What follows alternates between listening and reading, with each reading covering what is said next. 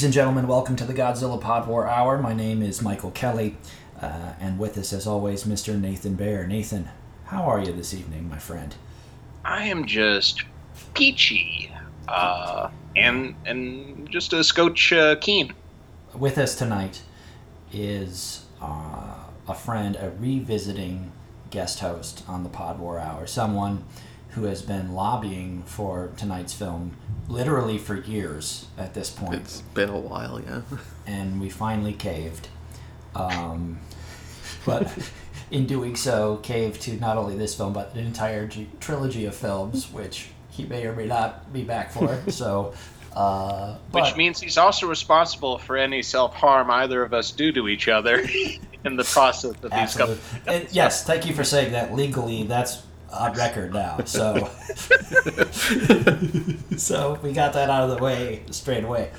Um, he was with us for the, I'm going to say, infamous recording of the King Kong 2005 episode, The marathon episode. marathon three hour episode, uh, which represents, I think, the finest uh, editing quality uh, that the series has to offer. Um, so, uh, without further ado, Mr. Ian Lindsey, welcome back, sir. Thank you. I'm glad to be back. And uh, adorned with his Mothra t shirt as well. So, um, I guess we better get down to the business of the day, and that is uh, the recounting and reviewing of 1996's The Rebirth of Mothra. Finally doing it uh, six years and five months in to the show. It's all been building to this. It's all, it's much like uh, F9. It's all been building to this. You never knew that Vin Diesel's brother was John Cena, but if you paid attention to the clues, they were always hinting at it. Uh, same thing here. Um, so Nate, uh, initial thoughts on on this film? Uh, well, here's the thing. I had some small issues with it, but it was aimed for children, so I gave it a pass. I didn't, you know, immediately feel the need to scream or berate another human being or vote for a third party candidate. So I, I got to say, it wasn't a, a terrible experience. Go away! Throw your vote away! Go ahead! Throw your vote away! I voted for Kodos. Oh.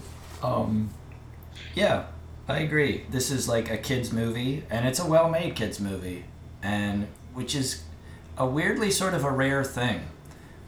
Um, so, and I mean like for for small children, because you know the Godzilla movies, some of them go pretty young, but this is made for like I think three-year-olds or four-year-olds. It's Or- it's definitely young. yeah, yeah. It's It's like be- eight is probably the cutoff, yeah, yeah. Eight is the cutoff. right as you're reaching the age of reason. Right, where you can like graduate into like some of the other kaiju movies, but like Yeah, it's for like violent five year olds. yeah. I'm, I'm a fan. I mean, because yeah. well, because like we were saying, I think a lot of the other Godzilla movies are good for children, but they're not targeted at children. Whereas I think this is kind of the inverse. It's made for children. I think if you're older, you can enjoy it.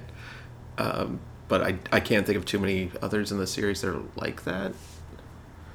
yes, I mean there's definitely one others in the series that are targeted for children, but they're not good. Yeah, that's that's a very good point. Yeah, I mean, just really just like Son of Godzilla and like Godzilla's Revenge are for like infants. Yeah.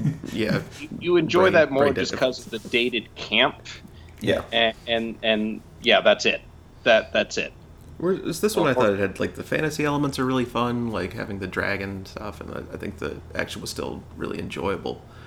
Yeah, But it moves so quick. the pacing is great, and in especially movies like this, uh, you know, to keep hitting it targeted for younger folks, if the pacing is not like tight, uh, the way it is in this movie, it's just a, a slog and just a chore to get through as an adult to watch it. Well, when I went back and watched it, it was a lot longer than I remembered it being. In my head, it was like an 80 minute movie Yeah, because it moves so quickly.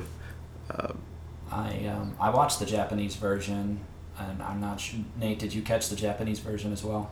Yes, I'm going to have to disagree about the pacing, but I'll get to my thoughts on that when we get to it. Um, Excellent. Um, okay, you're gonna have a nice little. Uh, yeah, yeah but yeah, the the Japanese version, yeah, with subtitles, which I was glad because I, I, was worried when I rented it off of you know Amazon and standard definition that it was just going to be like a, a like a pan and scan copy from like a an old VHS like because that's what like a lot of early DVDs were like. Mm-hmm. Like you, would get it, and it was really just basically the VHS, but on a DVD, like and, and dubbed. You know, so there really wasn't a whole lot of quality difference, except for the fact that you didn't have to like adjust the. Um, oh God, what was that? I should know this. I had the VHS player at one point, but like like the tracking. The tracking. I didn't have yeah. to adjust the tracking. That was basically it. Yeah. Um, but there really wasn't much difference. So it was shocking and refreshing that I could watch this in Japanese with subtitles, widescreen. The colors seemed to be correct. Like that. So yeah. Yeah. Um, I guess a little bit of background. It was made in 1996, um, the year after Godzilla versus Destroyer or Godzilla vs. Destroyer, or Destroya, depending on how you want to say it. But the point is, the final film in the, the Heisei uh, Godzilla series. And one thing that I thought was cool about this, because it was like a way to keep it going after they'd physically melted Godzilla on screen, but clearly there was like still a demand there. And one of the things I liked about this is it was not unlike King Kong 2005, mm-hmm. you had this team of people, in that case coming off of Return of the King, who had been working on Lord yeah. of the Rings movies for five years or whatever. That was like a well oiled machine. And this is clearly like that whole team from the Heisei series was like a well oiled team, had just made, you know, the last Godzilla movie. So, like, they kind of rolled over into this. And so you're getting like all the technical advancements and like stuff from those movies as far as the pyrotechnics and mm. the animation on like the projectiles and all that stuff and the, the model work and some really good like controlled camera work and mm stuff um, but sadly no richard taylor no, no Richard Taylor. there Taylor. was absolutely no Richard Taylor on the set. Peter asked me to hand press the little metal rings together to make the sheath metal, and the I handed it to this person. I handed it to the mailman. I said, "You go sit in this room and do ring by ring." And in only four years, he produced an entire thing of sheath for one trooper who was going to be in one scene. The director of, of this film was no slouch, and he actually had some talent and composed some pretty cool images and stuff. Nate, I thought maybe you could elaborate a little bit more on that. Yes, well, uh, Mr. Okihiro Yoneda I hope I'm pronouncing this correctly. Um, he actually, there, there's very little information about him, at least from my end. There's probably a book or something out there that I just don't have that may have more information. But what I gather from the ins and outs of the internet is that he actually worked as an assistant slash second unit director uh, for Kurosawa's last four films. So you've got um, Ran, Dreams, Rhapsody in August and Madadayo. That was Kurosawa's last film. So, uh, and Dreams, by the way, was actually a so uh, Dreams and Ran. No, in fact, all the last four films were also uh, had Ishiro Honda as a quote associate director on all those films. Right. So he was working for both Kurosawa and Honda on those movies. Right, because so, Kurosawa was like basically functionally blind at that point, right? So Honda yeah, really... he was losing his eyesight, and you know he just and he was doing these like fairly big. Even his, la- I mean, it's Kurosawa. Like even his chamber pieces, you know, require like a billion lights and you know eight cameras rolling simultaneously. Um, you know, so he can get uh, all the you know everything done in you know two takes. Um, so yeah, so Ishiro Honda was helping him out on that, and so Mr. Yoneda uh, was, and both yeah list he's listed as both an assistant director on at least on the Criterion Collection copy of Ran.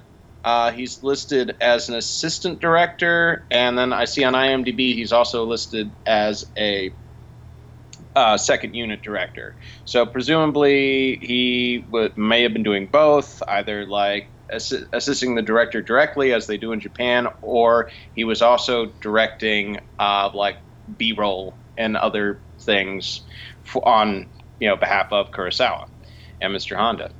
So yeah, uh, he also worked as an assistant director on Godzilla vs. King Ghidorah. So even more so than the Kurosawa films, he was also working on a tokusatsu project, so or a kaiju film. So he he was part of uh, briefly part of the same group that finished the Heisei series and then moved on to Rebirth of Mothra.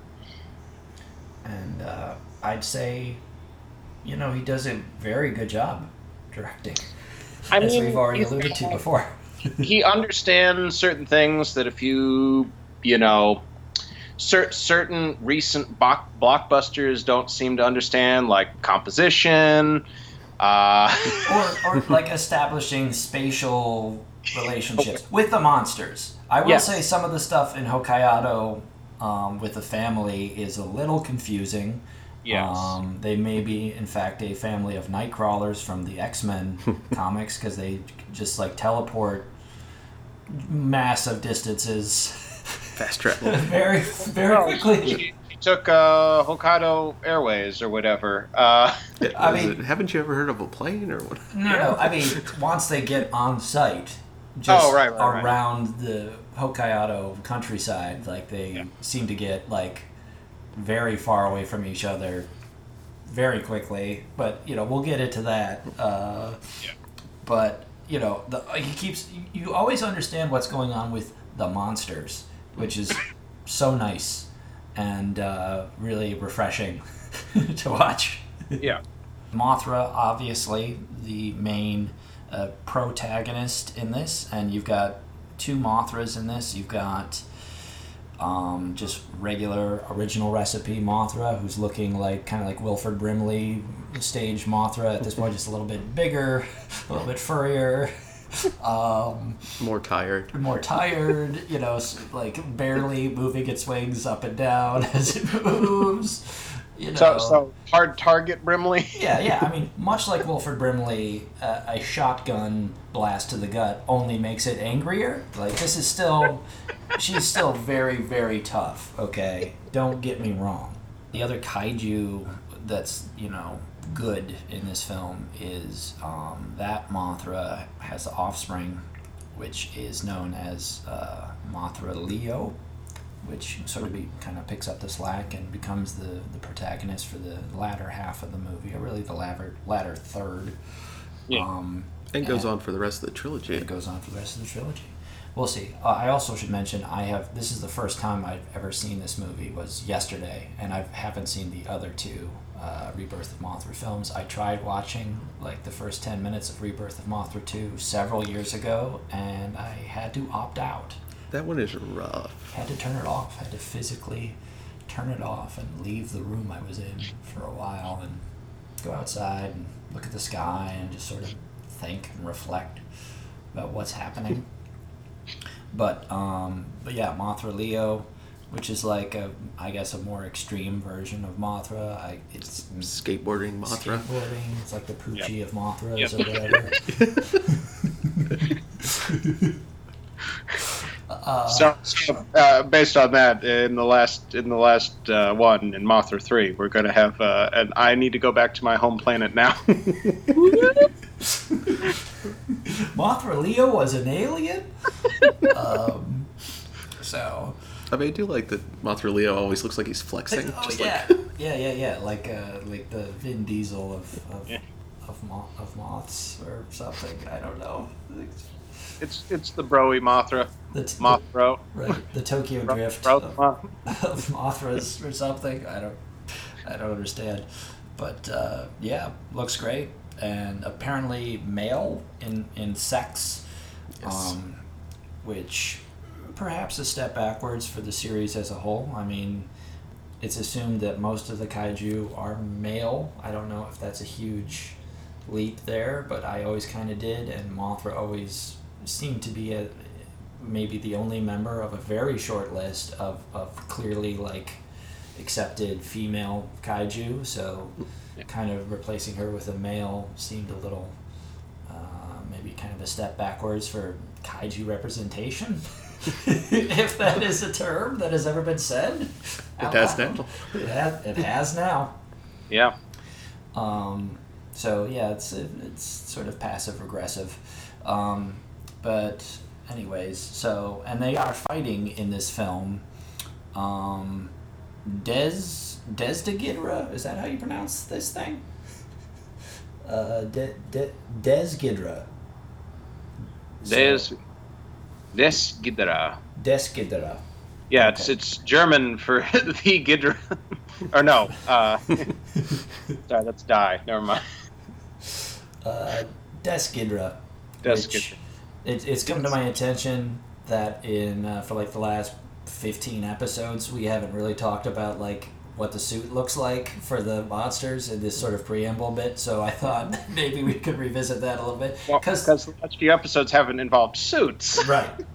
Um, but because Ghidra has some cool stuff. First of all um, sort of a portly kind of uh, swagger to Des Ghidra, sort of reminded me a little bit of like Drunk Uncle or something. He's a- Uh, a like- big Body positive. Uh, Oh, 100% body positive. Um, and sort of And, uh, large and in charge, definitely and like taken taken over. Um, yeah. I, I do think that this is possibly, and I I know I'm going to get flack for this. I'm sorry. I have to say. This may be my favorite version of Ghidra ever. Only, only because it has a fucking functional flamethrower built into the center neck and could be used as a weapon if, like, I don't know, terrorists or whatever sieged Toho while they were filming this movie. Like, Yeah. that's awesome. It, is- it is very cool. You you could see it uh, replacing the flamethrower in Once Upon a Time in Hollywood. Absolutely. In Like- case the Manson family ever came to the set. Yeah. I, I, I want that version of like Once Upon a Time in Toho. I want that right now, where like, you know, the the person who played Des Ghidra like kept the suit in his like you know house or whatever, and you know, like it's a real it's a real fucking flamethrower on this Yeah. thing, which is like instantly puts it at the top of the list for me because it's just great. Uh, you don't it- really get. Oh, sorry, Nate. Go go ahead. Oh no! Well, it seems like uh, they were probably looking at that design when they made Kaiser Ghidorah Yes, Uh, absolutely. Final Wars, uh, and I think honestly, I kind of prefer it to um, Kaiser Ghidorah because this one looks, I don't know, a little bit more animated. Uh, you know, I mean, it was kind of a bummer when it's just like, you know, oh, Monster X, a new monster, and that uh, turns into Kaiser Ghidorah. If it had turned into this, maybe I would have, you know, the the last few minutes of that movie would have been a little bit more exciting. Right. Just a scotch. I mean, don't get me wrong. I'm still bummed by like Toho's preoccupation with just shoveling in Ghidorah into as many movies and as many narratives as it possibly can fit, and several where it has no place at all. Because I know Yeah. Ghidorah is the bad guy in the in the third rebirth of Mothra, some version of it. Yeah, that that's King again. Yeah, King King Ghidorah so is back. So I think he only has the two legs. Yeah, so, So- he's back to two legs. So, so in Um, Mothra that being 2, said- it'll be it'll be Baron Ghidorah or uh, Viscount Ghidorah or Um, Earl Ghidorah. I also wanted to say that sometimes this kaiju is referred to as Death Ghidorah. Yep. I Oh, want to say that out loud. We we know that. We might not use that term too much, uh, just because it's slightly longer and we are lazy. So Death Ghidorah takes less time But to Death say. Ghidorah is extremely cool. yes. Death Ghidorah. Yeah. I mean, yeah, I mean, that's just absolutely. It would be an excellent tramp stamp. Yes. Um, and also from the kaiju uh, side of things for this film, we have to mention Garu Garu, which is the little little teeny dragon that the I'm just gonna call it Rita Repulsa rides around on, and uh, just so cute and just lovable. Looks like um, Munchie like the spin-off of Munchies uh, from like 1987. I don't know if anyone knows what I'm talking about anymore. Sadly, yes. or like the Ghoulies, kind of like a you, will- little you will have to. ghoulie. refre- What is this munchies, Mike? Please. Well, uh, Munchies. Munchies, yeah, just any of the like the legion of like Gremlins ripoffs from the '80s. So like Mm. Critters, I think was the best of the bunch. But, Okay. like, there was also a movie called Munchies, which is kind of like things like that. And this thing looks like the from the spin-off like sequel Munchie Strikes Back or whatever that was I believe voiced by Dom DeLuise. Oh wow. We could look into that. Uh, but yeah, Garu Garu, who, uh, you know, at least initially, appears to be an organic being. And, you know, we'll kind of get into that Twist. as, as the plot uh, unfolds. And then, you know, you've got like the two fairies. They are not the twin fairies from the other Mothra movies. I, as far as I can tell, this is a hard reset. Yeah, it's a completely different thing. It's, Uh, like as I Godzilla's never existed in this universe either. This is his own like pocket universe, um, and they ride around on like basically just this like little Mothra toy Yeah. Named Wait, Fairy. it- it- named Fair- Yeah. creatively named Fairy. Yeah. it's, it's like I think that was their first choice I, for that name. I mean, I mean, if it saves them on, you know, gas, then you know why not? You know. Exactly. So okay, uh, but overall, pretty groovy movie, and I think um, I do want to mention that this was the final film, sort of shepherded by uh, Tomoyuki Tanaka, who had been Mhm. with the series since the very beginning. Um, he passed away six months after this film came out, and um, you know, you can still kind of tell the quality is still in this one. Will it be in part two? Who knows? And then also, no, it will not. it will not. Yeah, absolutely not. Absolutely not. I mean, you know, love him or hate him. I mean, we've made our opinions on the Heisei series well, well known. Um, but you know, he he started it, and yeah, I mean, he's the one that w- he, he's the one that got everyone together. He was the I don't know the Elrond or the Gandalf, whatever, that saw had an idea, got you know together Honda, Tsuburaya, and many of the other you know great people that made those that that golden era of those uh, kaiju films. Um, So sort of like the Kevin Feige of the Godzilla universe, sort of, right? Is that not accurate or is that wrong? sure, sure. Please tell me. You can I don't that. know what Kevin Feige does. I know that Disney must be stopped before it's too late. I know that. it's too late. It's too late. Yeah, Like, they own everything, Mike. Uh, I forgot to mention if- this, if- Yeah, this add to podcast. This podcast was brought to you by Disney Plus. yeah, yeah. They, they are they are free to buy us out and supply us with millions and millions of dollars worth of equipment. I, I will not turn that down. Uh, I need bourbon money. We know it. And speaking of bourbon, I think it's time for a quick drink break and uh, maybe some a musical in- interlude by the great composer for this film, Toshiyuki Watanabe. And uh, then we'll come back and sort of discuss some things we noticed about the narrative structure of this film. Do you agree with this, Ian? I agree. Great. Okay. 誰がエリアスの盾を剥がしたのかしら封印が解けてる人間ねきっと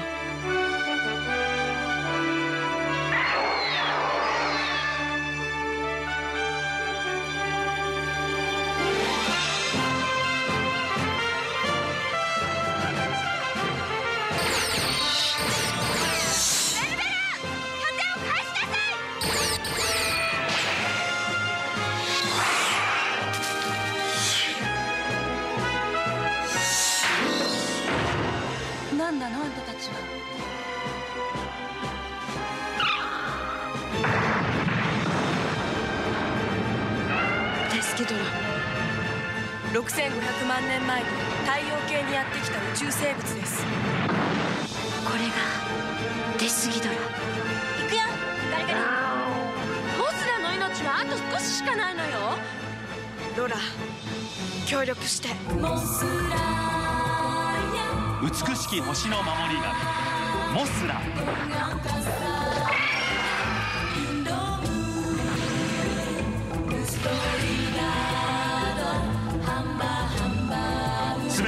生命の敵デスギドラ。そして生命の神秘新モスラの誕生。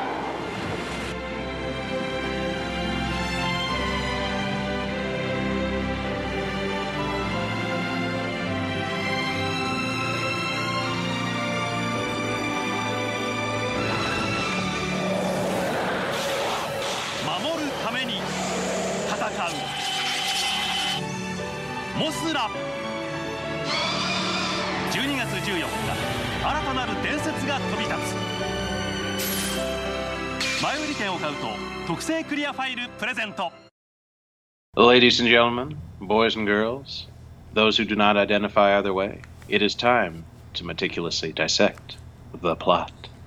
The first thing I remember happening in this movie is the they are at the construction site in Hokkaido, and they uncover. Yes. Yeah. Okay, was that great? Okay, cool. Yeah. Uh, I think one of the first line of dialogues is uh, something about Malaysia has stopped logging. Yes. Uh, okay. Yes. All, of- all Malaysia just uh, abruptly stopped logging. So yeah, sorry. We should set this up. We are introduced to Dad, Dad. uh, Yes. who works uh, for a presumably evil logging company in Hokkaido, um, and uh, one one of his uh, workers just informs him that uh, Malaysia has stopped logging. Yes. So and um, but they have to like double down to like offset the lack of productivity or something. I was really scared when I saw this first scene because there's like 20 people in it. I'm like, oh my god, I'm gonna have to remember all of these names or at least some of these names. But this is by far the most humans kind of involved with the scene. Like, there's some stuff in a hospital later on, but like for the most part, they kind of took the uh, Godzilla versus Megalon approach of like sort of deserted purgatory with just like two or three characters doing stuff in this movie, and it's all the better for it. I think. in yeah, in hindsight, it's much more pleasurable to watch something along that line as opposed to just filling us with new and useless characters uh, over a very short period of time. It actually makes it a little bit easier to just follow along uh, the happenings. We're, we're looking at you, Godzilla versus Biolante, with your, I think, 45 characters or something in that movie. I don't. um, so, but yeah, uh, okay, so these guys are. It's a deforesting operation, which I guess they're using the logs for something. There's one offhand line about we have to mix in the younger trees with the older trees to make up for something. So it's like, I don't know, Logging. logging. I'm, I'm, Um, start, I'm starting to get the feeling that there's some kind of environmental message Yeah. uh, this film. Just, just, just a, a hint. Uh, Very subtle. very subtle. Um, and they they are doing some blasting along with the logging or something. They they uncover. It- It, there's a mountain nearby. Yes. I, we should specify. There, all this logging is going around near a, a big mountain. yes, and they have to blast through the mountain in order to get to the trees on the other side. Is my understanding. The mountain's full of trees. The yes, as you know, according to science, mountains are a rich, dense, uh, you know, tree-filled core, uh, Yeah. Know, structure. Uh, It's the so- ones that the lizard people are keeping from us. The good tree. Absolutely. It's out there. All this information is out there, and we can provide those links uh, afterwards. Follow the money. Anyway, so they do some blasting on the side of a mountain to help with their cutting down of trees, and they find like the Mothra symbol from the first Mothra movie, that the one that they have to like paint on the runway or whatever. It's like in an emblem that's about the size of I don't know, a silver dollar or something, maybe a little bit bigger. And um, It does seem to change size throughout the course of the film. It does. It does. This at least this initial one is like, you know, probably about the size of a Sacagawea dollar or something. You know, the Yeah. gold ones. Um, so like a medallion, and uh, they see this and pry it up, and I did get a little confused at this point because this Yeah, is the first time. Yeah, he, go. he sorry he, he the the dude taps on it and then we cut to uh first the two twin fairies and then we cut to rita repulsa and they're clearly in a different environment Mhm. but every time the dude taps on it the camera shakes in the the fairy world so i'm gathering from the information here first viewing that it's like oh they must be like in a hole under this medallion like that Yeah. him tapping that it, it is affecting them because they live under that yes. thing I mean, I definitely thought yeah sh- like Rita Repulsa was captured in this thing. Yeah. Like, because she kind of looks up, and Yeah. like where, wherever her hideout is, which by the way is, I guess not. She's like not sealed where this emblem is, or she yeah is. neither of the fairies No, yeah, Like- so she's not. you, you think like oh it opens up and it's you know be like ah After a 10,000 years, I'm free." Yeah. it's time to conquer earth no and the, you know or like more realistically like uh, realistically more you, you know practically like it's like oh the two good fairies pop out but also the bad fairy and there's a conundrum it's like yes you freed us but you also freed our evil sister now we have to put her back blah blah blah Yeah. and it's like not really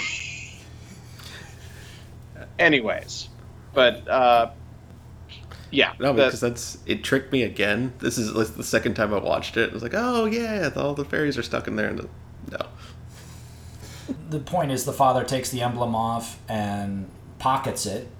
And uh, i think he calls his wife who they're you know his family lives in tokyo. And um, we so we kind of get to see their house and it consists of the mother and then the brother who's i don't know maybe 10 and then his little sister who's maybe 8 right? Something like that. Yeah, and he is violently torturing her physically uh, in this scene that we are introduced to them. He's like plugging her nose and like pinching her nose, and she's sounds like she's in real pain, not like playing around pain, but like real physical torture here. And the mom completely checked out. So Yeah. pretty great. I mean, if you had kids like that, you would also check out. It, Yeah. it just Yeah, exactly. It, exactly. just kind of blends into the background.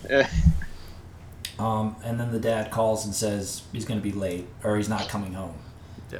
um, which is then undone because there's another scene i think immediately after this where he, he just comes home and he's like oh i caught a plane so i'm i'm here i didn't have to stay the night they have dinner um, and his boss calls him tells him he has to go back i think immediately right Mm-hmm. Like the next morning. the next morning. Um, so he has to go back. The wife is a little upset by this. And I think there's some stuff going on with the fairies right now. We have the first scene with um, Lana and Mora. Well, he has to go back because of the. Is this the reporter? Uh, Is this stuff on the TV? Yes. Yes. There's a television Yeah. report saying, because I guess this uh, deforesting project is was being kept under wraps or something. I think the blasting was. Oh, right. The blasting to get to the precious interior mountain trees. Yes. Yes. The best trees, the purest trees The nougat feeling, feeling the trees. of trees inside the mountain. It makes sense. if you're confused, it's because you're watching the movie wrong. So.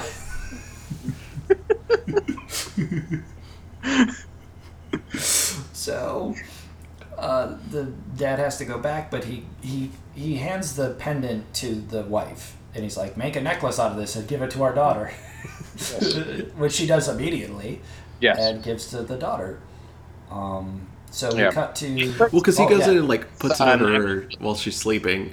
It's like he like walks into her bedroom holding a beer and, and the medallion. Like this will make it up to you. Yes, yes, that's Yeah. right, that's right. And as soon as he puts it on, world's oh, greatest dad. yeah, definitely doing great work there. And as Yeah. soon as that's right, as soon as he puts it on that night, you get the little sequence where I thought it was a toy at first, and in a way I was sort of right. But you get the shadow of what we later learn is the little flying dragon known as Garu Garu that uh, Rita Repulsa rides on. And she has infiltrated this house, I guess apparently drawn by the pendant or something. Yes. Yeah. Um, and and then we cut to the morning, and we're, we're still at the house. And I is this immediately we go into the stuff with her torturing the brother, or is was there Yeah. anything else? Yeah, she's like possessed now. Uh, we should also, I think, backtrack just a scotch that uh, as that's going on at night, um, the two twin fairies talk to Big Mothra, and then they fly on Fairy. Uh, Which again is just a very small Mothra. Yeah. Mini and, and Mothra, as it so were. I pre- presumably to find Rita Repulsa. and the, so- get the pendant back, right, or something. Yeah, get the pendant back. back. 'cause it's So, the- because again, they weren't under the pendant. they Right. weren't under the pendant. Uh, But we, I, they say, well, we'll just go into the next scene, and then they explain it to the kids. no. Um, but yeah, you, so that happens. And when they cut back to the fairies and, and Mothra, I do want to point out that they do say it's Infant Island. So it is they keep they keep Yeah. that part of the mythology, like the location of Mothra is Infant Island, and it actually looks like there was some attempt to update the original matte painting from the first movie, which is like this weird detail that I was just sort of like, what? Because you can almost lie them over one another, and it's like someone um, really cared in Yeah. their in the special effects department. Um, this is the one they're going to remember me for. Right, exactly. The sister is torturing the brother, and she's gone full Amy Irving at the end of the Fury. Uh, when she's she almost she stops short of making him physically detonate on screen the way Amy Irving does to John Cassavetes, but she's like messing this kid up. She's like throwing him around the room. She's gone full evil. He, he does the full like slide down the saloon like bar. I mean, she really like. It's good they get interrupted when they do, because like, I mean, she might have killed him. Like, Yeah. I mean, I do like the kid's reaction. I was like, well, I can go to school now. like, Yeah. my sister just threw me around with like psychic powers. I was like, grab my backpack and go. Yeah. Yes. As you do. They, they end up going outside. Uh, the boy gets, well, he, he ends up in the tree at some point, Right. And then he comes down. Um, uh, Because he- he's um, scared into the tree by Garu Garu and Rita Repulsa. because she, and she's because they like, take over a gonna dog. Yeah. They Yeah. like mentally like use ESP to like commandeer this like it looks like German Shepherd Yeah. to and that chases the kid the brother up the tree. Okay. So, yeah. in, in typical evil fashion, she's just like, "Well, you can stay up here and presumably starve and whatever," as, as she goes to conquer the world. Um, and then Fairy and the fairies come, and I want to say they tame the dog somehow. Yeah, I Um, think the dog just some- goes away or something. Yeah, at, at some point he falls down and gets back up, and we get like a Michael Bay shot where like he's rising and the camera is like turning at the same time. Yes. Okay. Yeah. He falls out of the tree, and uh, Fairy stops him from hitting the ground, like uh, Right. uh, six inches off the ground. And it made me think of Family Guy when Peter falls off the uh, top of the roof in his house in Quahog, and like Spider Man's just there, and Yes. uh, like Yeah. does the web real quick and saves him, and he's like, "Thanks, Spider Man," and he's like, "Everybody gets one." That was very reminiscent of that. Yeah. this stupid kid almost breaking his neck. Um, luckily, there was a very small Mothra there to psychically brace his fall. Yeah. Um, and then I, I think they just go back into the house and like meets up. Like Yeah. they try to talk to the sister, but she's still evil at this. And like then there's a chowing bit of a down on beat. snacks. Yeah. Yeah, there, there's a bit of a beam battle betwixt the two of them. Yeah, uh, this well, it's it's it's a full on action sequence that Yeah. uh, happens between the Lil Lil Mini Mothra and uh, Garu Garu. Like they're shooting beams. It's like Dogfighting. dogfight. Thank you. Dogfight.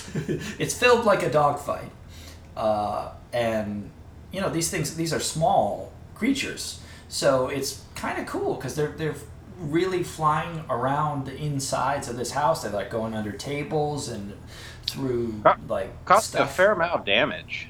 Yeah. Th- this house is ruined. Yeah. Oh, also, mom is tied up behind the couch. Yes. Oh right. Yes, and I didn't know what if if the daughter did that or if Garu Garu somehow tied. Just the very good at up. knots. Like, like with his little teeny, little teeny. Like this thing's the size of like, uh, it's like smaller than a ferret. okay, so it's like, I I don't know how it tied. And Rita is like, you know, six inches tall or whatever. So like, and it's like she is tied up. she is like, tied up. She's gagged. uh, Yeah. So I, I think we, we, we haven't considered the fact that the husband could have just done that uh, before he left for work. I mean, I thought about it, uh, but you know, This, this is a kids movie. it's a kids movie. That's the only reason. Yeah. Of course, that would be my first inclination is to go that way. But yeah, it's a children's film, so probably not. But yeah, this fight, this dog fight um, between these two little flying guys, is pretty awesome. I really enjoyed this this whole sequence. Like, This- things are getting is- knocked around. Yeah, yeah. This is the part where the movie, because I was sort of dreading this whole process, and then this scene happened. I'm like, okay, yeah, this this is, you know, they're they're they're fully committing like all of Toho's um, resources to this. This isn't just Yeah. going to be like a cheap cash in like shitty like rip off thing. Like this, they really took some time and uh, did this right. Um, You know, obviously, what's happening is very silly, but Yes. like it has the full, as I alluded to, the full like Toho special effects department giving it their all. It's like a tiny kaiju fight combined with a very like '90s slapstick kind of feel. There's a lot in this. Like it, the there's sound also- effects design of the projectiles hitting stuff in the house sort of reminded me of like a gunfight from a John Woo movie. And I know it's Hong Kong, different country, but like it kind of reminded me of like that, just with the amount of like debris and like stuff exploding and sparks and stuff. Um, and also, th- there's sort of a comedic element to the scene that reminded me a little bit of like uh, in the movie The Great Outdoors when like Dan Aykroyd and John Candy like that bat gets inside the cabin and they're like trying to like get it with the net or whatever. And also like again like this weird sort of kaiju fight that's also like a dog fight. Um, all of those things combined into this one sequence and it's just really Because speaking of dogfights, like some of it felt reminded me of like Beethoven, the Beethoven movies. Like, if- Like if, if that was a kaiju fight, Sorry, like, Charles Grodin. Star- starring starring Charles Grodin. Behold the power of Garu Garu and Petrox. Oh, there's also a, a big photo of Ishiro Honda in the well, big. Uh, that there's a medium-sized photo of Ishiro Honda, like uh, in between, like I guess where the stairway is and where the the bedrooms presumably are. Um, so there's a cute little Easter egg right there for those paying attention. Yes. Um, Um, thank you for pointing that out, Nate. That's correct. And uh, I, I knew that was somewhat important, and then Wikipedia did the work for me. but I was like, because it's very conspicuously like placed in the shot. Again, Yeah, a good he's director. Like I'm pretty sure it was just like a uh, you know BTS like shot from like one of Kurosawa's latter movies, and they're just like, ah, yeah, put that in, put that in there. You know, it'll, it'll be it'll be great for those people who are on the internets. You know, that new thing that we have now in 1996. Yeah. Um, People on the geo the geo cities can argue about. I mean, by '96, you already had America Online, so the web was kind of Uh. peaking in a way. it's never He been can- as big as yeah. it was in like '96. I mean, you had Barry's Temple of Godzilla. That's all I cared about. That and StarWars.com, Yes. uh, where I could learn all about Dengar. Yeah. of the latter adventures of Admiral Ackbar. Exactly. um, so, like the brother, like nets Garu Garu and Rita Repulsa riding on the back of it with a like a bird or, or like a butterfly net, and but they keep flying and they fly through a window with the net. And then they go outside, and you see the net is discarded in a tree, and it's implied that you know they flew away or whatever. Um, and I think they they got the pendant back from the from the little girl because she like snaps out of it after this, right? Or yeah. yeah, because they like Yeah. de-hypnotized her. yeah. Um, and then the fairies introduce themselves to the brother and sister, and they give them briefly the backstory, which is that um, the number one, the thing that is contained by the pendant in the ground is a kaiju called Desgadora or Death Ghidorah, uh, or Riggins. That originally uh, is just like a space monster that millions of years ago, whatever. First, it attacked Mars, which used to, I guess, look like Earth, um, just chocked full of mountains that were just full of trees on the inside. and uh, Because the rope Desghidorah- wasn't dug deep enough. Right. Uh, Desghidorah laid waste to Mars and makes it look like regular Mars, and then came to Earth. And Earth, by, back then, there was like a, a race of humans called the Elias, and they like worked in concert with a whole legion of like Mothras. There's like many of them. And in the, the combined strength of all the Mothras were able to uh, force Desgadora into this hole in the mountain and seal it, and that was like, I don't know, like a million years ago or something, Some large amount of time. some large amount of time. And since that time, all the other Mothras have died except for Wilford Brimley Mothra, and and then uh, the only three Eliases left are Rita Repulsa and then her two sisters who are the fairies, Lorna and Mora or something. I don't know. Hang and Coda. It's it's it depending on where you look, their names are different. Yes. Um, so, anyways, we'll just call them the twin fairies, the good twin fairies. Um, even though they are not twins, I don't think. They just look similar.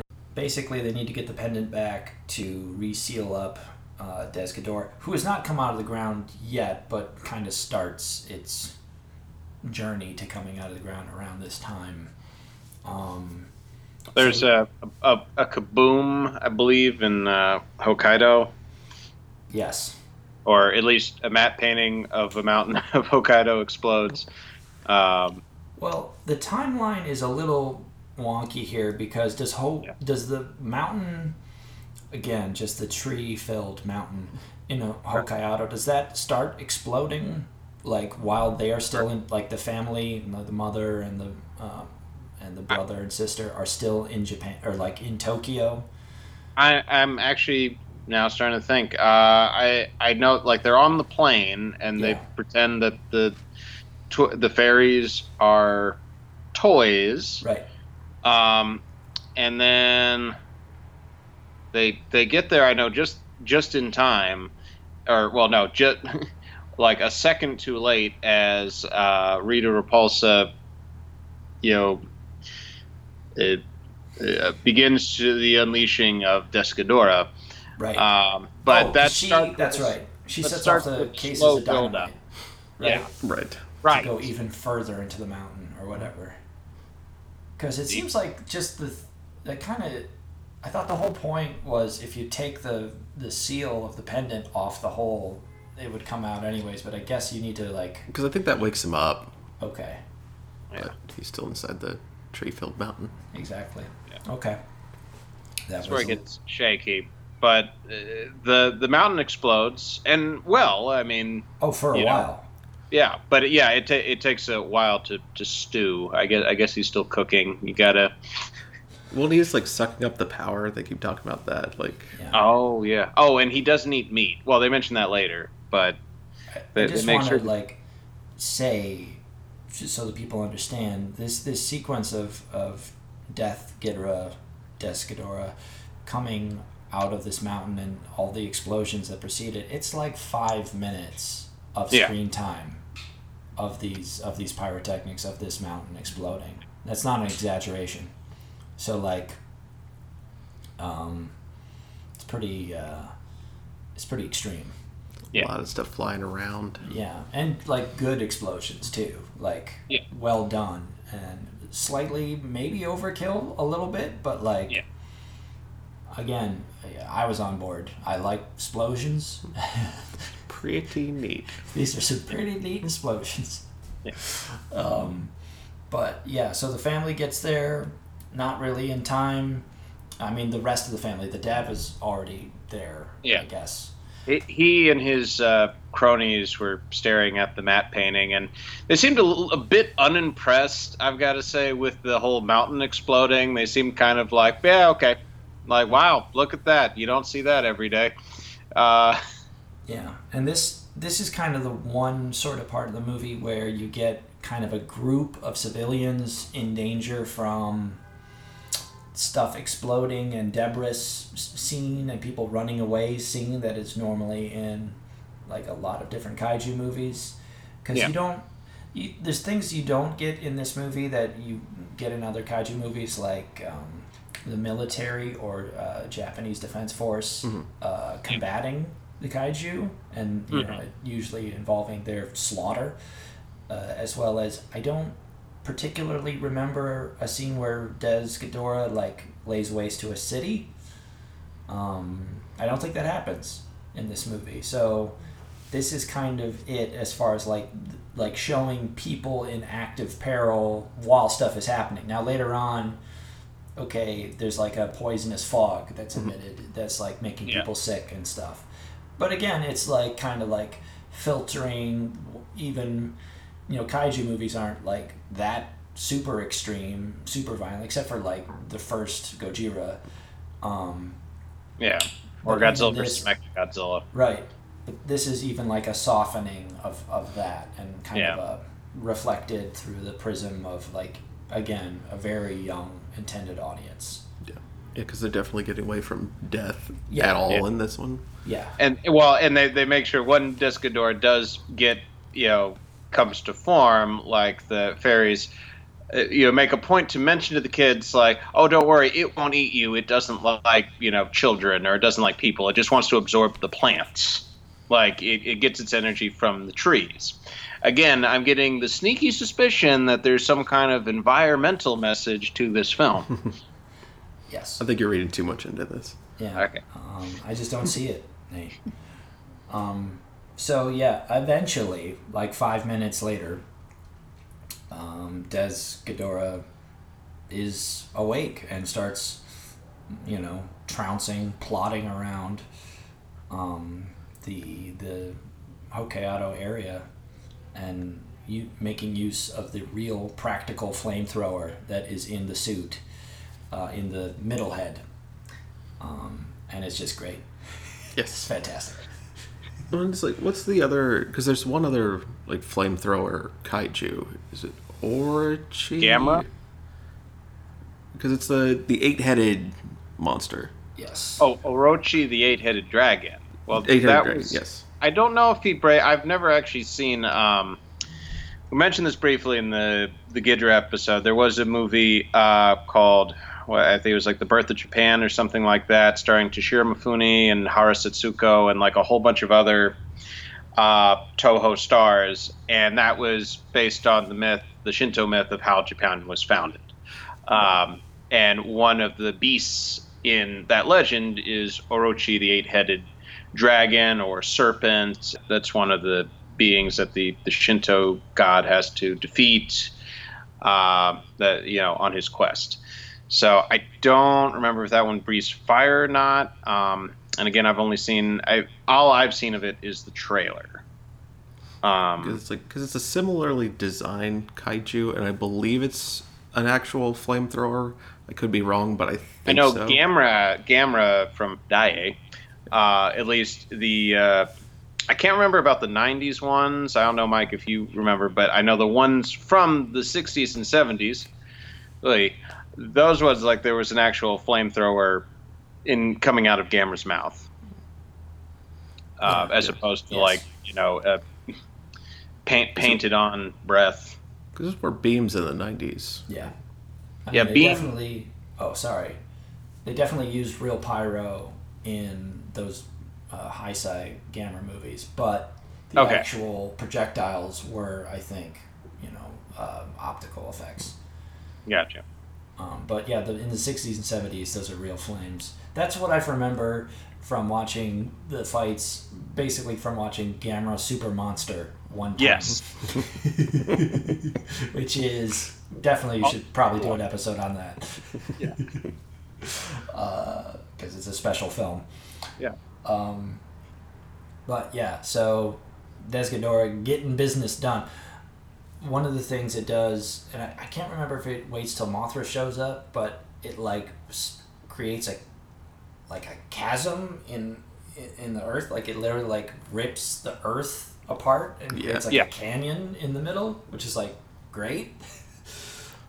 um, lots of different types of projectile attacks and you know the trees are getting burned up and it's real great stuff Smashing, smashing real good. smashing them real good in the meantime uh, the brother uh, gets a kite and he uses the kite to infiltrate well because like the fairies the twin fairies again not twins uh, they have names we're not going to use them lazy the twin fairies are on this kite and the the brother is piloting the kite into Garu Garu to intercept Rita Repulsa to steal the, the pendant back from her, uh, which is successful.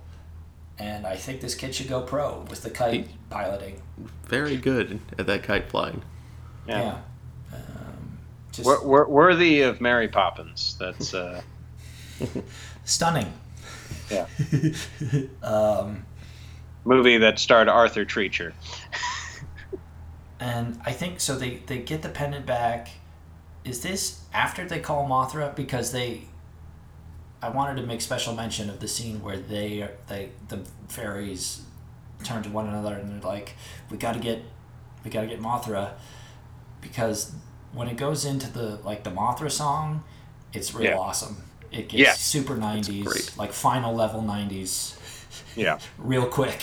It looks almost Bollywood for a second Yeah. there. It to me it reminded me of like if you're at a karaoke thing and you were singing the song St. Elmo's Fire, and just because it's just like this black background just with flames coming up, Yes. and like and then the the fairies are superimposed over that, and it's like ah, it's great. It's just the cheese meter is off the charts. Sadly, no Amitabh Bachchan, but uh, yes, very And Sorry, it's the he was original. he- oh, sorry. Indian actor. Sorry, that that was Um, going back to what Ian said about being very Bollywood. Bollywood. Yeah, I mean, absolutely Bollywood tones going on as well. Um, and it is, to be clear, it's the original Mothra song that's kind of like the jazzy, like 1996 version or whatever. Right. Not your grandfather's Mothra song. No, not at all. Not There's at a- all. uh, and it works, and the, you know, the Wilford Brimley Mothra wakes up and flies to Hokkaido and fights Desgadora for like 25 minutes. Uh, Yeah. So this is this is again I mentioned at the beginning about pacing. Um, I liked visually. I liked what was going on. The the effects were great. The shots were amazing, and you know, and the I guess the puppetry, you could say, like that was all well and good. I will say that the following sequence goes too long. That is my beef. Uh, like my note is like we still have 40 minutes left, but it feels like this is the ending battle. Um, I get where they were trying to go with this, but I feel like they could have cut at least five minutes out of this sequence and still made it. It would still make sense. yeah. Um, Because there's, yeah, there's basically, of parts it- to it. Yeah, because it, it it needed to lead to um, old Mothra dying and larva Mothra surviving and the dam um, drowning Desghidorah. Like that's what needed to happen, and that's what does happen. But how it happens is needlessly prolonged, and we see a lot of attempted infanticide. One like, I mean, it's grotesque. Like I know that again, this is a movie for kids, but I could, I mean, be kind of nightmare fuel if I if I was watching this at eight. Um, you know, just seeing like all the Mike's words, viscous discharge coming out of uh, uh, Leo Mothra. Lava Uh, form. Yeah. That, Yeah, That gets la- real lo- goopy. There's a lot Yeah. goop. And so, so we've got this prolonged back and forth where it's like Leo, uh, Desghidorah fights Brimley Mothra, then Baby Mothra, and then like, oh, but you know, I, I almost wanted an announcer to be like, oh, but you know, Mothra's not down for the count yet, and blah blah blah. Um, and, and then we, we find out that like at, at the end, it's like, oh, it had camouflage this whole time and didn't like. Yes, yes. Uh, like it has camouflage towards the end of the, the latter half of this battle like we find out like oh it the had larva. The Mar- yeah oh and a Mothra chest beam a chest beam that Yeah. turn doesn't do anything. Like again i'm not hating this. It's just it could have been tighter. Like I will say, okay, great if- stuff, but just if, if I may, if I may, uh, the you the first time I saw this again yesterday, I because of the length and the amount of things happening in this fight. Because first you have like the Wilford Brimley Mothra fighting Desghidorah for again like seven or eight minutes, and they're throwing each other into the side of the mountain. Like Desghidorah bites Mothra and like physically like beats it up and down, uh, sort of like ladder Showa half style. I mean, physical stuff, and and then the the fairies sing another song. They go back to the karaoke bar. They make Mothra Leo's larval form hatch on Infant Island. It swims to Hokkaido. All this in this one scene, and Yeah. then they kind of fight it together. Descador bites into the larval form of Mothra Leo, and it's like got this greenish yellow discharge coming out of it. That I guess is its blood. But yeah, the the the length of this sequence when I saw it. I definitely thought it was the end of the movie. I didn't think anything else could come after this because it was so long. And after seeing the movie and seeing how it all works out, I I definitely think maybe the last five minutes of this should have somehow even I guess because you have to kill off Wilford Brimley Mothra in this scene. I get that Right. because you know it's like the whatever, but like because the the fight at the end, like the final battle, seems very sort of brief compared to Yeah. this.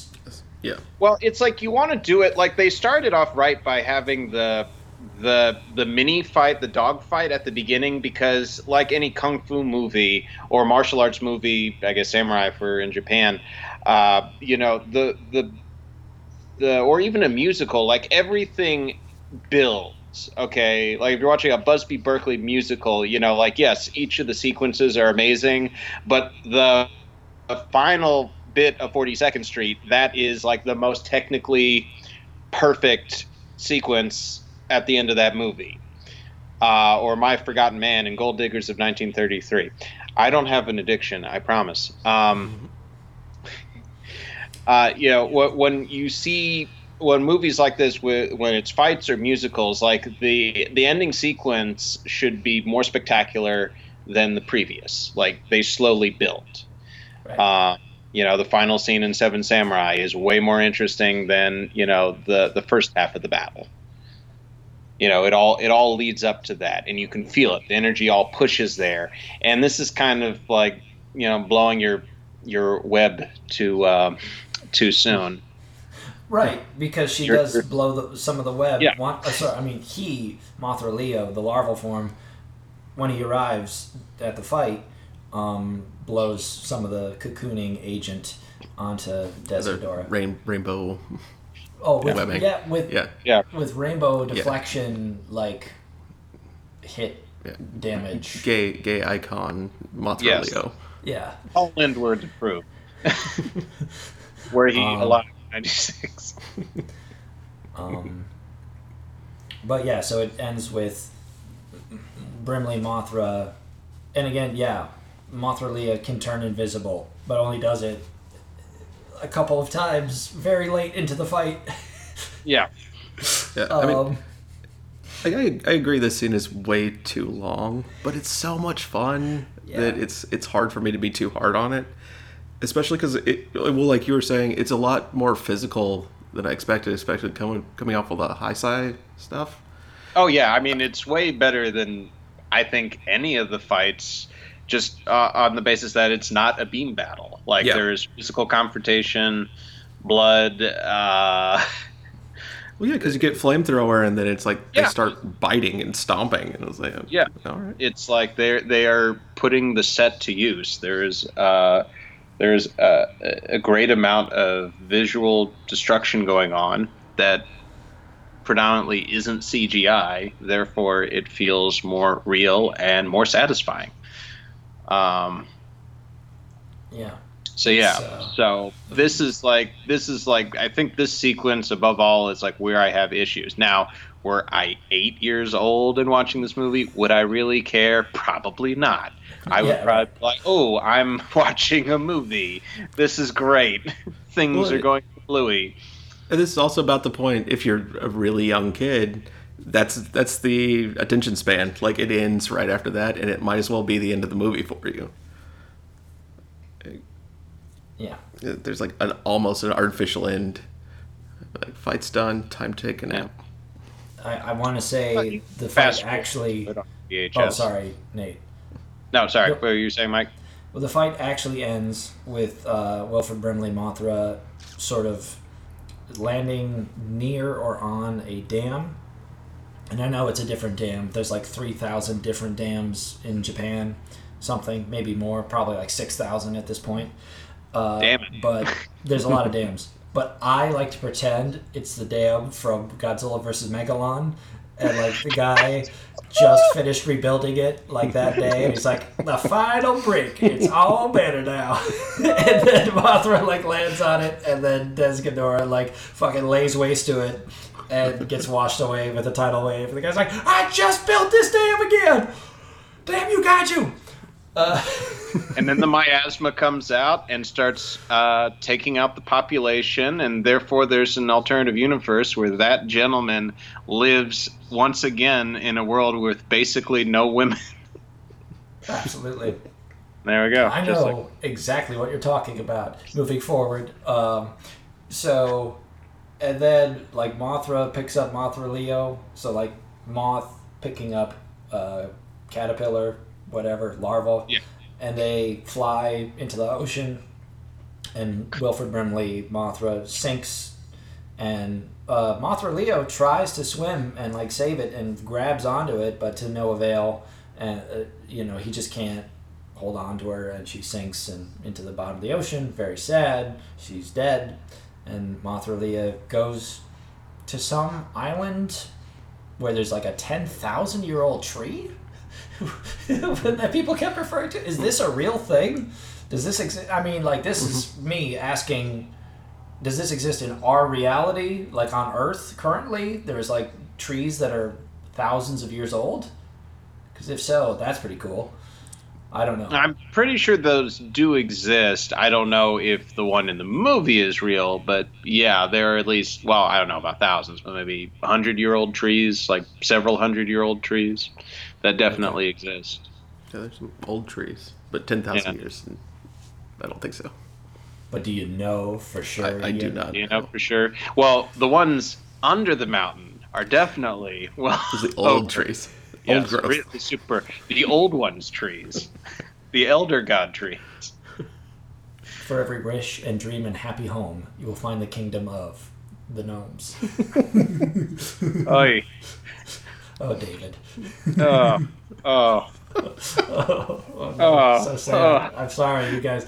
We're gonna need to take a minute uh, for Ian and, and uh, uh, Mr. Bear to, to collect themselves. And uh, if you guys need to blow your nose, handkerchief, or just need to cry, uh, I, I Am I understand. the most heartbreaking series finale of all time. Yeah. all Yeah. time. All I mean, time. they fade away. They, they turn into they they turn into trees, right? Yeah, and maybe Yep. it's one of these See, trees. It's all So, connected. there there we go. go. There we go. Off topic. On topic. There we go. Not a non sequitur. Sequitur.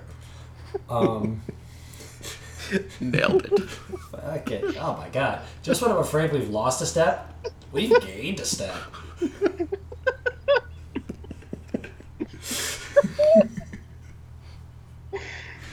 oh no. So, yeah, Mothra Leah, Leo is in cocoon, which apparently is outside the window at this hospital that the kids are in. Because there's a scene where the kid, they go to a hospital for their injuries because they're present at the whole fight uh, in Hokkaido. they eventually they get separated from the parents, and then they make it back. They they jump over a matte painting, and everything is fine.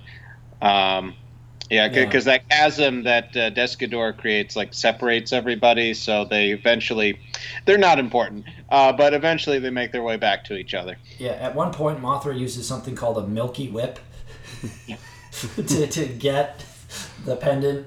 Because there's this whole thing that I do not feel like going over where they, like, it's almost like an Abbott and Costello routine, like who has the pendant. And it doesn't matter. But the point is, is that at one point, um, Rita has the pendant, and it it's the equivalent of Mothra, and this is Wilford Brimley Mothra before she dies. It's it's the equivalent of like on The Simpsons when Homer comes in and goes yoink, and like grabs it, but it's like Mothra doing the yoink with this like weird thing called the Milky Whip. I don't know, but I just wanted to mention that happens. Also, if Mothra could look smug, that's that's a smug Yeah. Mothra. Yeah, she's so happy with herself. She's so pleased. It's good because she dies after this, so it's like that one sort of like moment. It's like, yeah, you know, Milky Whip. Milky Milky. Whip, Milky Whip ability. And I'm gonna pick one of those up at a Walgreens uh, after we record this. Uh, yeah. Absolutely. Yeah.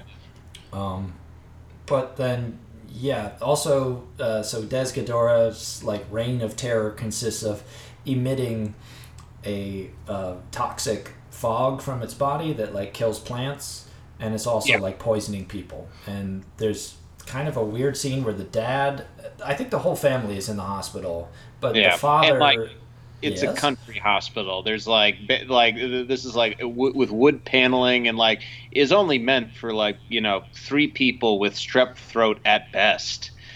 Uh, and, Yeah, and it's they're- not- yeah. they're woefully unprepared for this because like everybody is like sick and like the oxygen even in the hospital is like being poisoned Well, because it's like sucking the oxygen out of the air or something. yeah um, so it's this weird kind of jarring thing it's almost like a scene from the made for tv movie the day after where they're sort of stuck in this hospital and everything's kind of breaking down. And um, it, it, it gets like way more serious like they're talking about like everybody's gonna die! And it's like a doctor is saying that which is like crazy. Uh, but like the father's i think it's his boss is there and he's got like a cellular phone Oh, that's the reporter or that's from the from the. TV. Oh, okay. Yeah. Yeah, and um, he's like trying to make a call on his phone, and this nurse like gets the phone from him and is just like, "You can't talk on a phone in a hospital." It's Yeah. this really like weird, like almost like from like a Stephen King, like the first part of The Stand, where like society's like breaking down and stuff, just interjected in the middle of all this sort of like you know, dipsy do dunkaroo kind of fantasy gobbledygook childish mush. Well made, Yeah. by the way, entertaining. But like this scene really sticks out as like kind of like because people are like bloody, you know, they've got like bandages and stuff. Yeah, They're, the like- nurses drop everything. There are rules. right, right. Yeah. Um, it just seems odd that they focus on, and then the scene kind of ends. I forget the resolution of it, or even why it's in the movie. Just Because it leads to the uh, reporter seeing the dad and blaming him for everything happening. Right. right. It gets like We also get the sad, hungover looking doctor just like staring into space. It And he's just like, this guy is like hours away from jumping off the top of this hospital, okay? the, the countdown clock is on, so the, the kid's got to do something. Um, so then Mothra Leo hatches from the big tree. It looks like the tree from Pandora from Avatar. Does anyone remember that movie? It was 11 I mean, that movie that came out over a decade ago. James Cameron sure hopes you do because he's making four more. Um, anyways, Mothra Leo, full moth form. Um, you know, looks like the one of the cars from like the second Fast and the Furious movie. Just like really kind of like got that green. got that green, yeah, that neon green. And he is fast. He's fast. He's furious. He's got a lot of different new abilities, sexy abilities. He's lost much of the weight. He's hitting the gym. He's look. This is a this is as cool as a moth as you're likely to see. And Young, rude, with attitude. Young, crude with attitude. I mean, he's Exactly. got like a swagger and how he like waves his wings. Like Absolutely, cool moth. He's a great moth. He's a great moth, and he goes and very because they they make it seem as though Desgador is flying all over Japan, but he's kind of still in this kind of hilly, wooded area. Well, because he just got his got his wings. Yeah. And I wanted to mention his wings definitely appear like Power Rangers style. They just sort of like flash onto him. It's not like an organic thing where it's like sprouting out of his body. It's just It's like they just boom and they're there, Yeah. which is pretty awesome. I want to know how many trees it is to get to the like wing level. How many trees he has to absorb? Yeah. I know mountain. Like abiding. Ask the owl. I mean, it's not a bad question. Um, the world may never know. but yeah, uh, Leo Mothra or Mothra Leo is is juiced and perhaps too powerful. Um, yeah, kind of mad with power. It's a serious power creep in the last five minutes of the movie. Absolutely, Well, because it's it- like It goes into a beam battle towards the end, which I'm not hating because at least in this case it was quasi earned. Like yeah, it, it's just that the sequence is much quicker than the previous big fight. So yes, we get like the special effects are upped, but the sequence is short, and it kind of just feels like it was like, oh well, I guess we need to have a final fight. Here we go. Yeah, that's the Desghidorah squash match because it's just oh yeah, Yeah. absolutely. Like, because first of all, uh, Mothra Leo, sorry, Mothra Leo takes out Garu Garu in, with a precision projectile hit. Yeah, uh, which had to be tough because like it's a small target and it's a moving Yeah. target, uh, and just fucks up a Garu Garu, and it lands on the ground. We cut back to that later for a shocking uh, reveal. A shocking Twist. reveal.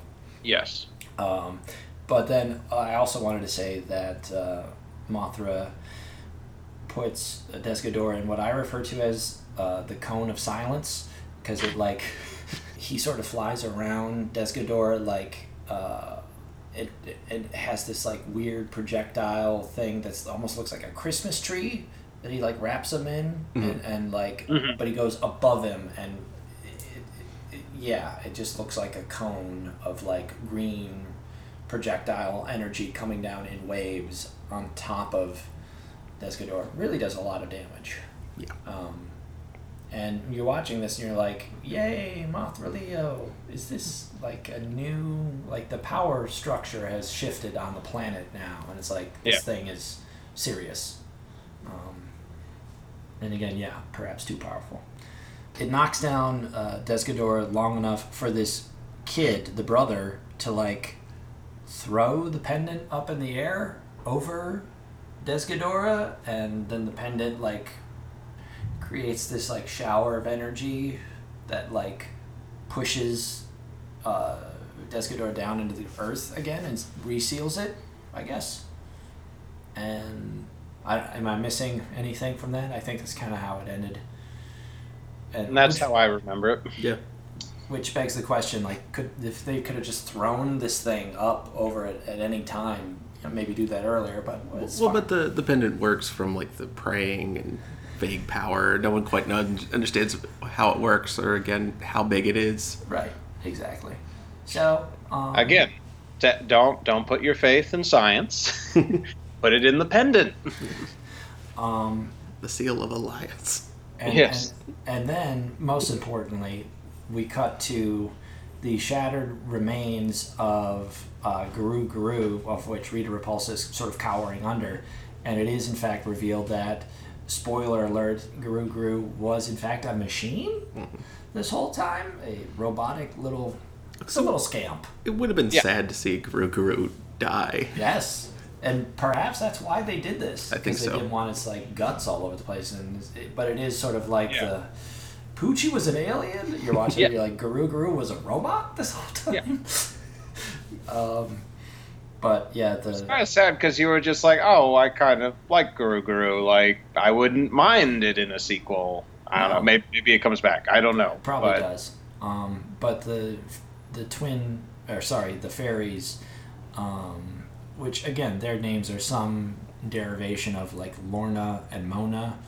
Um, they they fly up and rescue Rita Repulsa, whose name is Bellavara. By the way, it's his, her actual name in the movie is Bellavara. We want to say that correctly, uh, approximately one time. Uh, Yeah. So people don't say that we're just calling her Rita. It's someone who looks exactly like Rita Repulsa. I guess we should explain. Very She's much like so. an yeah. evil. Well, just bitch. it's the the costume. It's like it's a super. Is it pronounced Sentai or Sentai? I think it's Sentai. Sentai. Yeah, it, it definitely. I mean, what the, the what we call Power Rangers like came out in Japan like late '80s. So I, I can see that kind of crossing into Yeah, this. Like it, it's appropriate. Like oh, I especially mean- if being targeted at an eight-year-old, it's like, yeah, no, absolutely. We need to make sure that the audience is fully aware that this person is evil.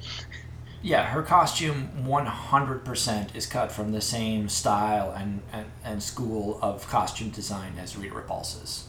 Like big like collars and cuffs and over the top like hair and like this little hat with a little feather and all this like Fancy goth. yeah, Yeah. fancy goth, like garish, you know, hot topic stuff. The sisters they pick up because they're all sisters.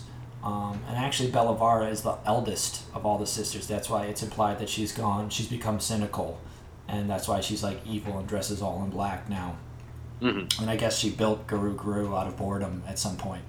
Um, She was re- presumably while reading Edgar Allan Poe. right as you do i don't you know so um but the you know like the the, the fairies they kind of talk with her and she like escapes into a tree stump when like, They let her go. they let her go basically and she's like oh you're gonna regret you know backing the the humans on this one because they will turn on you eventually and then she goes into a stump and um, hides in a hides in a stump and uh, the two fairies are like cool okay uh, we're gonna go hitch a ride on Mothra Leo. Hey, you kids want to ride? I, I like the redirect because they're like, because it's when they're explaining that she's the sister. Because like, why would you let her go? It's like, eh, Yeah, it's our sister. Uh, do you want to ride a Mothra? right. Yeah.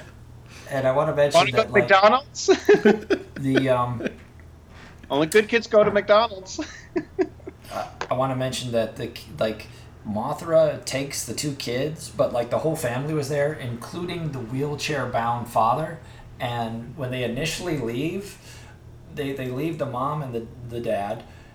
And it looks like the end of Predator after that nuke has gone off. I mean, it's just a wasteland for like miles in every direction. It's like, and again, like the kids are leaving, Yeah. and the parents are just like, you know, they're left there to sort of ruminate on man's inhumanity to nature and stuff for a bit. But I really thought there was just going to be a hard cut. It was like, how are these parents getting home? like he's in a wheelchair.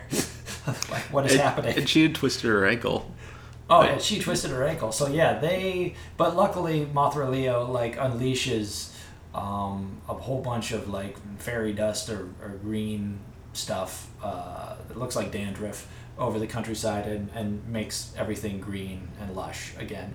Which I mean, th- Yeah. again, the parents are still in the middle of nowhere. It is a wilderness. So, But it's great. But, but, it's, it's, a green very now.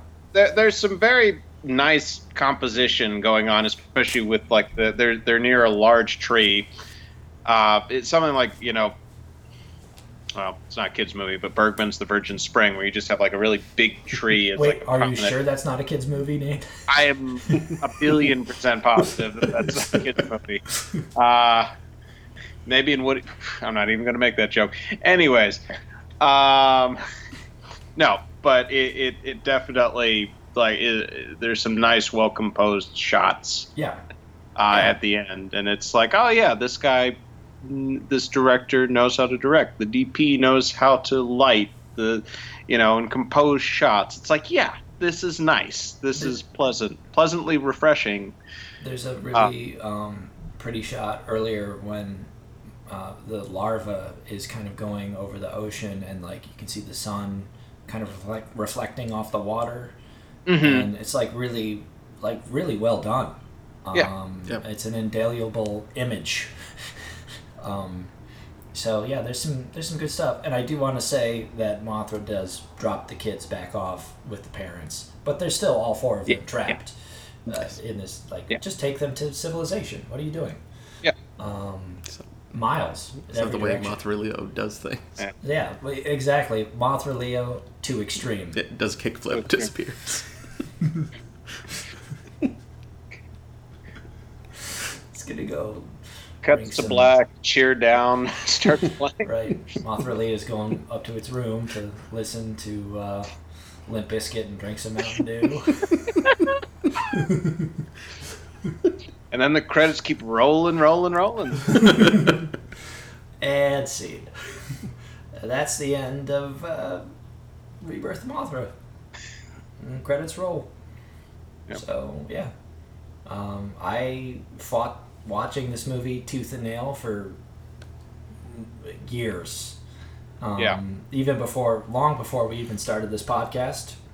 Yeah. I was just like I refused to watch uh, this movie because I knew it would lead to two eventually, and um, Well, it's kind of like I don't know, like I I don't know about the video stores near where you live, but the video stores, the Power Video, which no longer exists. Um, I lived near one of those, and I know that they had the at least one, if not both, of the Ewok movies. yes, I never rented them. I was always curious, but part of me was like, I know it's just not going to be that good. and I'm Um, I- pretty I sure rented I'm both of sure I those. watch it on like I, what? I, I mean, I don't want to like an hour and twenty minutes or an hour and a half into this thing turn this into an impromptu podcast about the spin-off Ewok adventure movies, but I will, beginning right now. So the first one, no, no, but um, the, the second one has Wilford Brimley. Yep. After the little girl's family has been slaughtered in the first one, and she's the only one left. Rebirth of Brimley. Re- Rebirth of Brimley. You see, it all comes full circle. It all comes back to Wilford Brimley. Everything comes back to Wilford Brimley. Um, but yeah, if you're gonna watch one, watch the second one, the one with Wilford Brimley. That's the that's the better one, and you know, arguably better than like fucking what is it, Rise of Skywalker or whatever that one that came out last month. Yeah, I don't think there's any argument. Yeah, uh, because That one never, has there- zero Wilford Brimley. yeah, well, there's never a scene in the Ewok, the Great Ewok Adventure or whatever, where the bad guy in that makes 10,000 Star Destroyers come out of the ground, okay? so at least it takes place in what we refer to as the Star Wars universe. yeah. Ooh, yikes. You kind of think if they could just pop out of the ground at that point, you don't even need a crew to man them or stormtroopers. I mean, you're just willing things into existence at that point. Why It's not? like you really need a fleet or a series of beacons. I think it was beacons. Well, we'll just mm. go with beacons. That's, that's the, yeah, that way lies Yeah. destruction. We can't, we can't. Yeah. no. No. Others have, others have Yeah. better than we, so let's not, let's leave it. Yeah. Um, Let's but- not tread on the tiger's tail. I will say in Godzilla related news hmm that um, you know this episode is coming out in late February 2020. Uh, originally, so uh, ultimately, what I was going to say, sorry, just finishing my thought about Rebirth of Mothra. Check it out. If you're on the fence, check it out. I was wrong. I slept on this for way too long, and for Yeah. someone who likes kaiju movies and stuff, like I was an idiot and I should have watched this years ago. This movie sort of rules. Um, It's it's If really you have a choice It's a between the movie. heights, but sorry, it's a fun movie. if you have a choice between the Heisei movies and this movie, you can watch this movie and not watch those. Right. I mean, you know, I I would say I would even go further just to say like if you watch Godzilla movies, don't don't skip this. Yeah. Um, and I, I've heard and seen terrible things about part two, and I guess it's like when Sideshow Bob said, "We will take you to heaven before taking you to hell." uh, because uh, I'm very nervous about part two. Part two is so bad. So we'll see how that goes. But Well, um, question is at this point, is there an impromptu Pirates of Penzance uh, performance in part two? I wish there was. There's a fake Indiana Jones the entire movie. yikes. Oh. Uh, Um, and at this point, neither well, we'll cross or, that rope bridge when we get to Yeah. it. Speaking of rope bridges being crossed, the Fast Nine trailer. Holy cow, that looks amazing. Sorry, we got to stay on Godzilla. Okay, um, uh, Godzilla vs Kong has been delayed eight months, and it was this was months ago that this was the, the delay happened. But the point is, is that it's no longer coming out next month, which is March 2020. In fact, it will be coming out November 2020 now. And as you know, and this is because we all, you know, Nate and I were experts on how they make movies and things like this.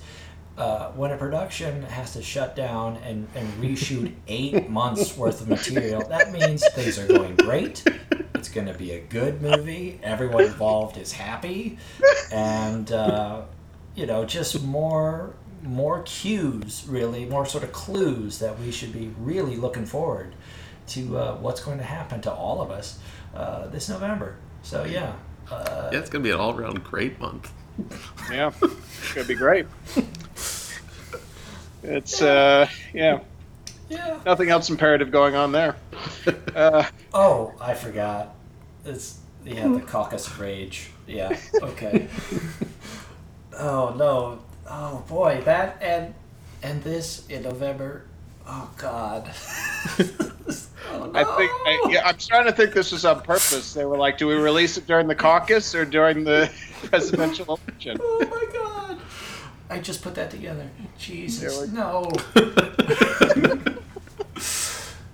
okay. Well, I guess we'll be watching that in November as well as something else. Yeah. Oh my god. Okay, so um, the final closing thoughts, either of you guys, on on this. I'm just glad to. Thanks for having me back. Thanks for finally doing this one. Like, Yeah. Um, yeah, just Nate. Any, anything to, else to, to add for Rebirth of Mothra? Great movie. Uh, okay, good movie. Uh, Good fun movie. movie. There, Fun there we go. Uh, gr- Yeah. A great way to start 2020. Yeah. There we go. I will say not like incredible movie, but like credible movie. yeah, I think it's it's an underrated gem kind of thing. I could, I could watch it again. I could Yes. tolerate to watch it again. It's like a good version of the Neverending Story three, starring Jason James Richter. Uh, They made a third one. Absolutely, and it also has Jack Black as Slip, leader of the Nasties. Um, but that's a story for another time. Yes. Uh, so, anyways, uh, you have been listening to the Godzilla Pod War Hour. My name is Michael Kelly. Our co-host, as always, Mr. Nathan Bear. Great. That's guy. me. And uh, Ian, thank you. I hope tonight we took positive steps towards righting the wrong of the King Kong 2005 episode. Ian. yeah, I like this one. you, you got to meet us at our less uh, uh, le- less hostile. Didn't have to pry us apart. Yeah, I think we're all kind of in agreement that this is a good movie. Yeah. Yeah. Um, so that helped too. uh, but you've been listening to the Godzilla Pod War Hour. Uh, we are on Facebook. Um, and We are also on Twitter, also on Podbean at uh, Mike Kelly at Godzilla Pod War, also on Tumblr as well. Yes. Also on iTunes, or sorry, Apple Podcasts now. Yes. Yeah, we have to change that now. Yes. And make sure to subscribe to us on that and comment. If you like what we're doing, great. If you hate us, you want myself or Nate dead, I get it. Uh, Yeah. You know, say whatever you want. That's fine. We can take it. Coming up next, the rebirth of Mothra Part 2. Will it be the bridge too far? well, mentally, we ah. shall see.